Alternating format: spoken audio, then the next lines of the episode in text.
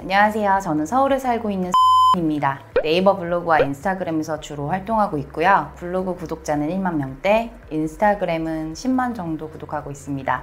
주로 뷰티와 패션을 취급하고 이제 맛집과 일상, 애묘 분야까지 함께 운영하고 있어요. 인플루언서란 SNS에서 많은 팔로워를 통해서 어, 대중에게 영향을 미치는 사람을 뜻하는데요. 사실은 그냥 제품을 사용해보고 리뷰 써주고 돈 받는 일을 하는 사람이라고 보시면 됩니다. 일상글에서도 광고가 묻어나올 수밖에 없는 구조고요. 어, 인플루언서의 기본 조건은 어, 일단 예쁘고 예쁘고 예뻐야 한다는 겁니다. 어, 그리고 사진에 대한 감각 정도만 있으면 준비는 다 되었습니다. 간단하죠? 예쁘지 않아도 포토샵 등의 보정 프로그램만 잘 활용할 수 있으면 돼요. 어, 저는 사실 인플루언서를 하겠다고 생각한 게 아니라 어, 대학생 때 맛집 다니면서 제가 쓴 제품들 기록하고 남기고 싶어서 블로그를 시작했는데요. 어, 이게 6개월 만에 방문자가 1만 명을 넘어서 대박난 게 계기가 됐어요. 그리고 자랑하는 건 아니지만 솔직히 외모 덕을 좀 본 것 같습니다. 다른 사람이 하고 있는 블로그보다 제 효율이 조금 더 좋았으니까요. 뷰티 쪽으로 블로그를 운영하다 보니까 이제 유명 화장품 회사에서 입사 제의가 왔었어요. 마케팅 부서에서 5년 넘게 일을 하다가 꾸준히 블로그와 인스타그램도 운영하면서 부수입을 얻었었는데 퇴사를 하고 더 대박이 나서 아예 전업을 했습니다. 원래 부업으로 가져가려고 했는데 어, 사회생활 하면서 여자들이 시기와 질투를 많이 받아서요. 어, 너무 힘들었거든요. 제가 처음 운영할 때는 글 쓰는 로직도 몰랐어요. 어, 아무리 잘 쓴 리뷰라도 블로그, 인스타그램에 좀 맞춰서 다르게 써야 되는데 그런 걸 잘 몰랐던 거죠. 그래서 마케팅 커뮤니티인 아이보스에서 정보를 많이 얻고 다른 인플루언서들과 친해져 가면서 노하우를 나눴던 것 같아요.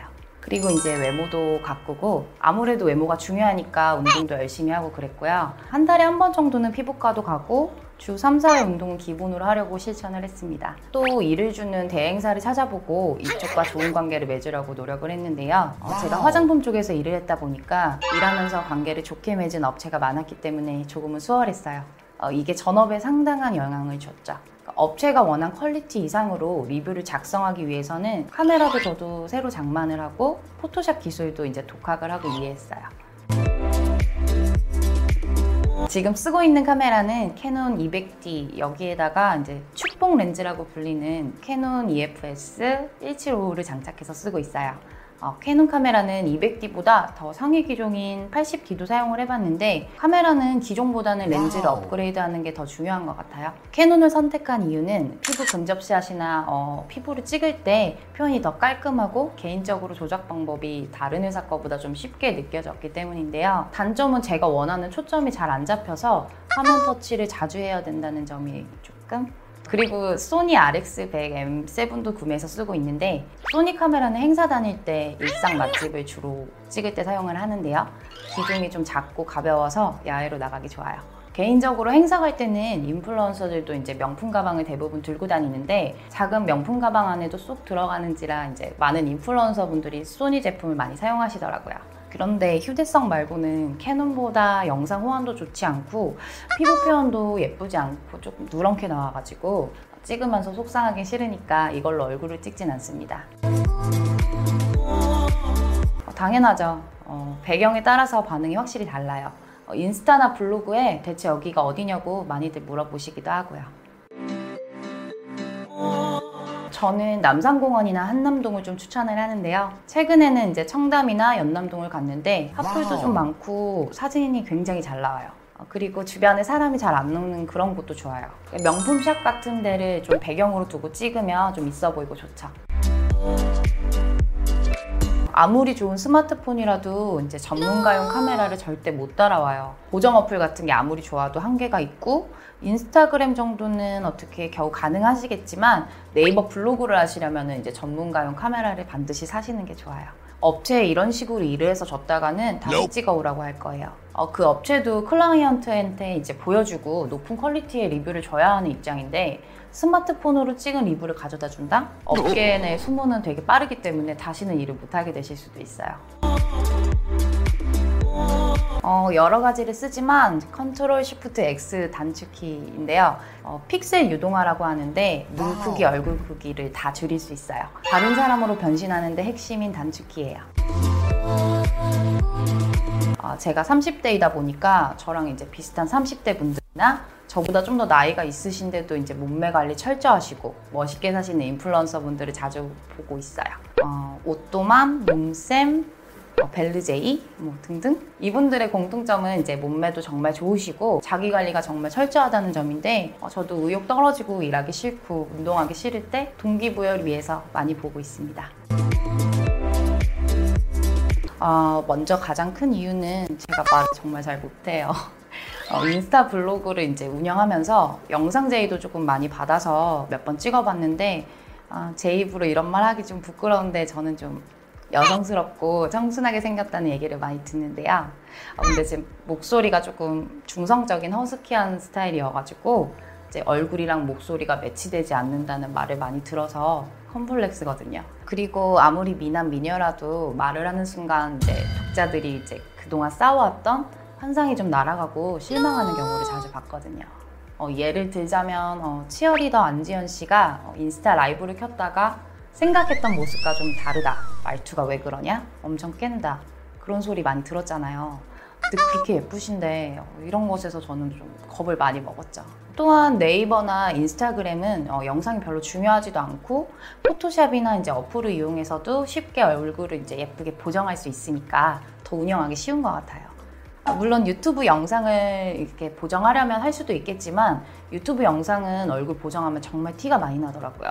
혹시나 실시간 보정 프로그램을 이제 활용해서 라이브 방송이라고도 했다가 보정이 풀리면 제 컴플러스가 다 드러나니까 좀 무섭죠. 저는 영상 쪽은 당분간은 생각 못 할 것 같아요. 어, 지금 하기에는 위험 부담이 너무 커서요. 블로그의 경우 꾸준히 방문자를 유지해야 한다는 점인데요. 어, 광고 협찬 받은 제품만으로는 아무래도 방문자를 유지하기가 힘들거든요.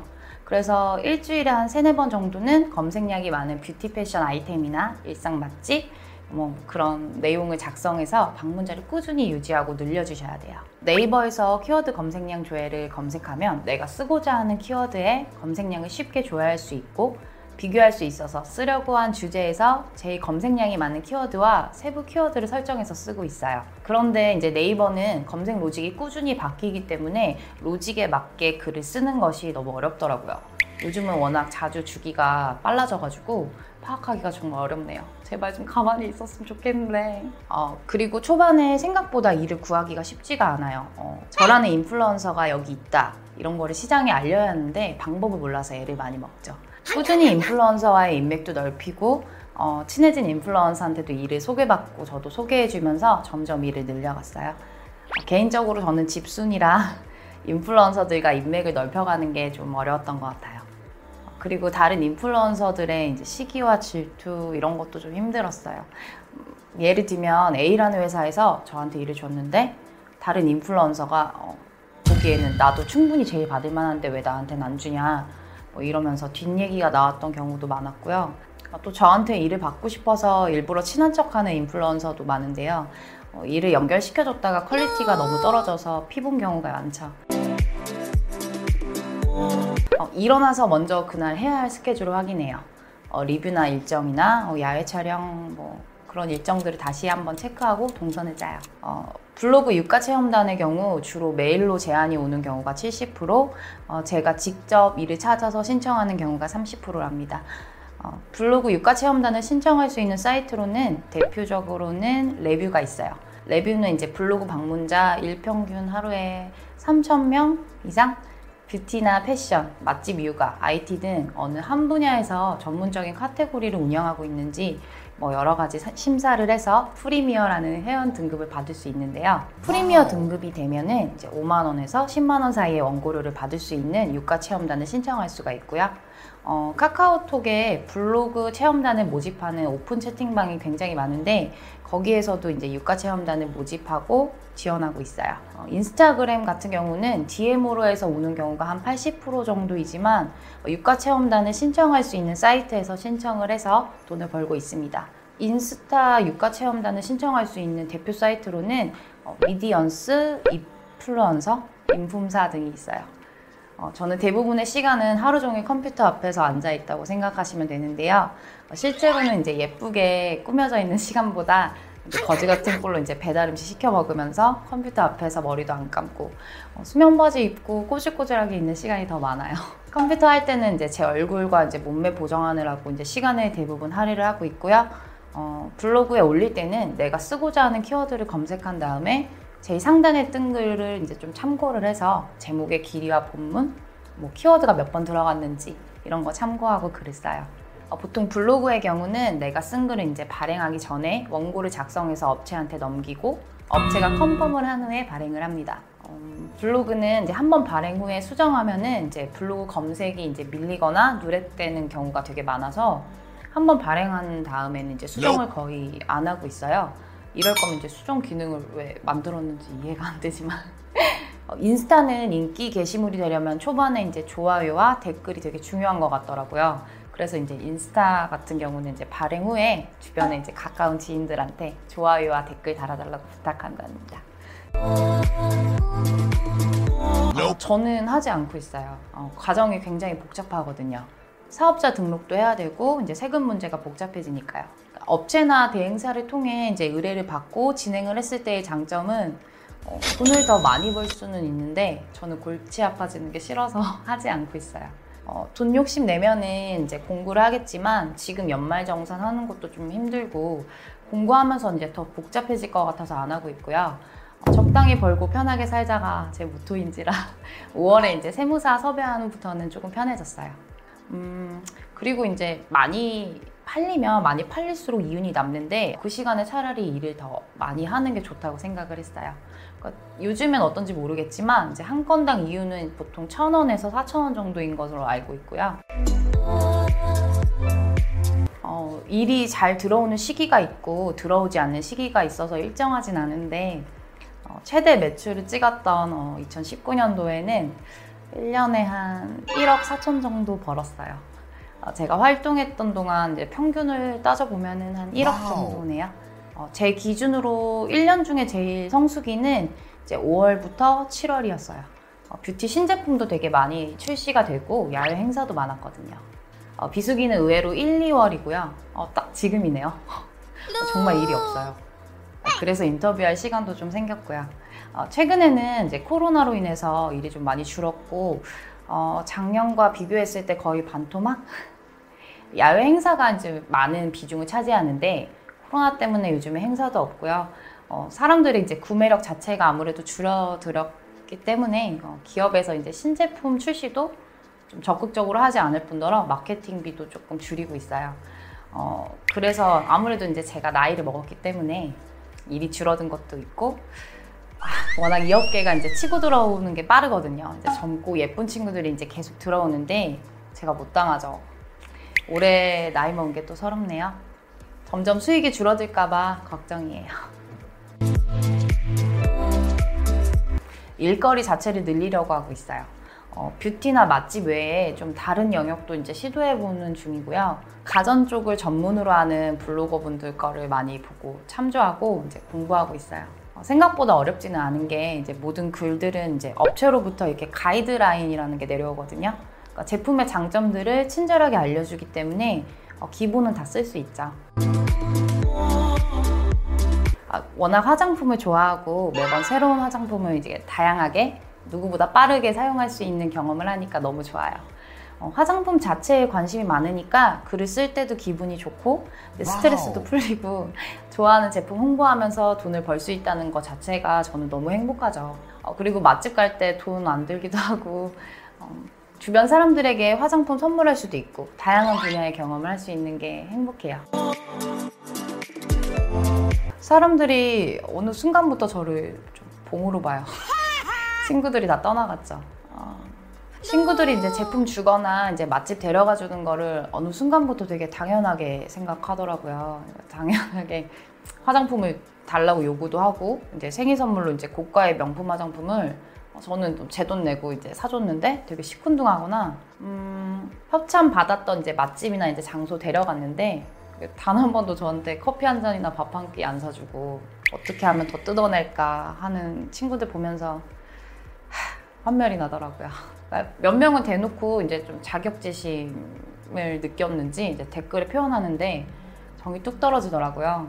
그러니까 제가 프로필 사진 이제 새로 찍은 적이 있었는데 거기에 이제 비아냥되는 댓글 남기는 친구들도 있었고 뒤에서 자기들끼리 이제 연예인병 걸렸냐 뭐 뒷담화하는 거 들으면서 친구들에 대한 생각이 확 바뀌었어요. 그리고 한 번은 제가 본인의 여자친구라고 여자친구처럼 꾸며놓은 남자의 계정을 발견해서 좀 충격 먹었던 적도 있는데 어, 심지어 본인 카톡이나 이제 프로필 사진까지 제 사진으로 바꿔놓고 주변 지인들한테도 이제 소문을 내서 제 남자친구는 제가 바람난 줄 아는 경우도 있었어요. 아, 또 이상한 변태 같은 사람들 이제 DM 받았을 때는 신경 안 쓰려고 해도 너무 힘들더라고요. 아, 20대 후반일 때는 두 번 정도 있었는데 어, 있고 답장은 안 했어요. 크게 히트한 아이돌은 아니었고 어, 혹시 무슨 일 생기는 거 아닌가 싶어서 무시했죠. 사실 DM으로 연락 오는 남자들하고는 거리를 상당히 둬야 된다고 생각해요. 그러니까 정상적인 사람은 좀 드물고 껄떡새가 많아가지고 남자친구는 이제 인스타나 SNS에 대해서 좀 잘 모르고 관심 없는 사람을 만났던 것 같아요.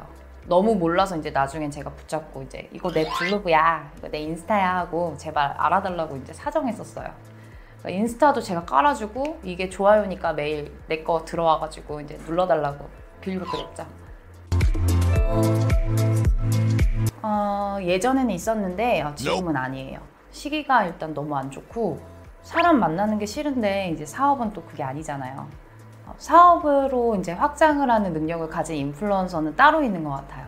어, 대단하신 분들이죠. 업체가 레드오션이 돼서 쉽지는 않을 텐데 어, 저는 본업보다는 부업으로 삼기를 바래요. 어, 본업은 가져가면서 이제 부업으로 인플루언서가 되기 위해서 점점 채널을 키운다. 뭐 어느 정도 수익이 일정 수준 이상 지속이 되면 그때 가서 이제 본업으로 삼길 바랍니다. 어, 개인적으로 내가 되고 싶은 분야의 인플루언서가 되고 싶다면 어, 그 분야에 좀 취직해서 어느 정도 경험을 쌓는 것도 좋은 방법인 것 같아요. 어, 저도 화장품 업계에서 5년 동안 이제 마케팅을 하면서 인플루언서도 제가 직접 섭외도 해보고 광고도 이제 진행을 하다 보니까 이제 어떻게 해야 내가 업체를 만족시킬 수 있는 인플루언서가 될 수 있는지에 대해 조금 더 쉽게 접근할 수 있더라고요. 그리고 이제 꾸준히 사진 실력을 키우는 것도 정말 중요한 것 같아요. 어, 특히 beauty나 이제 패션 쪽 같은 경우는 어, 자동 어플도 좋지만 포토샵 같은 것을 배워두면 좋아요. 어, 상위로 올라갈수록 어떻게 보정하느냐에 따라서 사진 quality 차이가 장난이 아닌 것 같아요.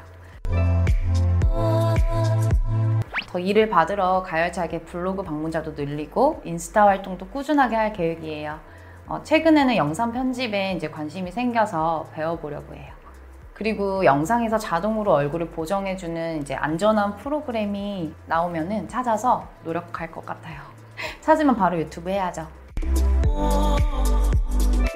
인플루언서는 외모가 되거나 보정으로 자신을 다른 사람으로 변신시킬 수 있는 능력만 있으면 다 도전할 수 있는 직업입니다. 어, 내가 좋아하는 일을 즐기면서 할 수 있다는 장점이 있고요. 노력 여하에 따라서 돈도 잘 벌 수 있고요. 하지만 휴일이 따로 없고 처음에는 좋지만 결국 좋아하는 거를 일로 만들었을 때 어려움과 좌절을 반드시 맛보게 되실 거예요. 어, 이걸 버티셔야 해요. 그리고 이 업계의 가장 큰 단점은 수명이 굉장히 짧습니다. 어, 젊고 새로운 매력을 가진 경쟁자들이 매일 생기니까 어, 일을 끊길 때는 이게 조금씩 서서히 끊기는 게 아니라 한 번에 확 안 들어오거든요. 대체자가 이미 생겼다는 거죠. 어, 정말 불같이 타고 꺼질 때 꺼지는 그런 직업이니까 그러니까 솔직히 전업으로 하시는 건 저는 추천드리지 않고요. 부업으로 꼭 하시길 권할게요. 솔직히 젊은 친구들 들어오면 제 자리가 위협받잖아요. 오지 마세요. 이 영상이 도움되셨다면 구독, 좋아요, 알림 설정 부탁드립니다. 감사합니다.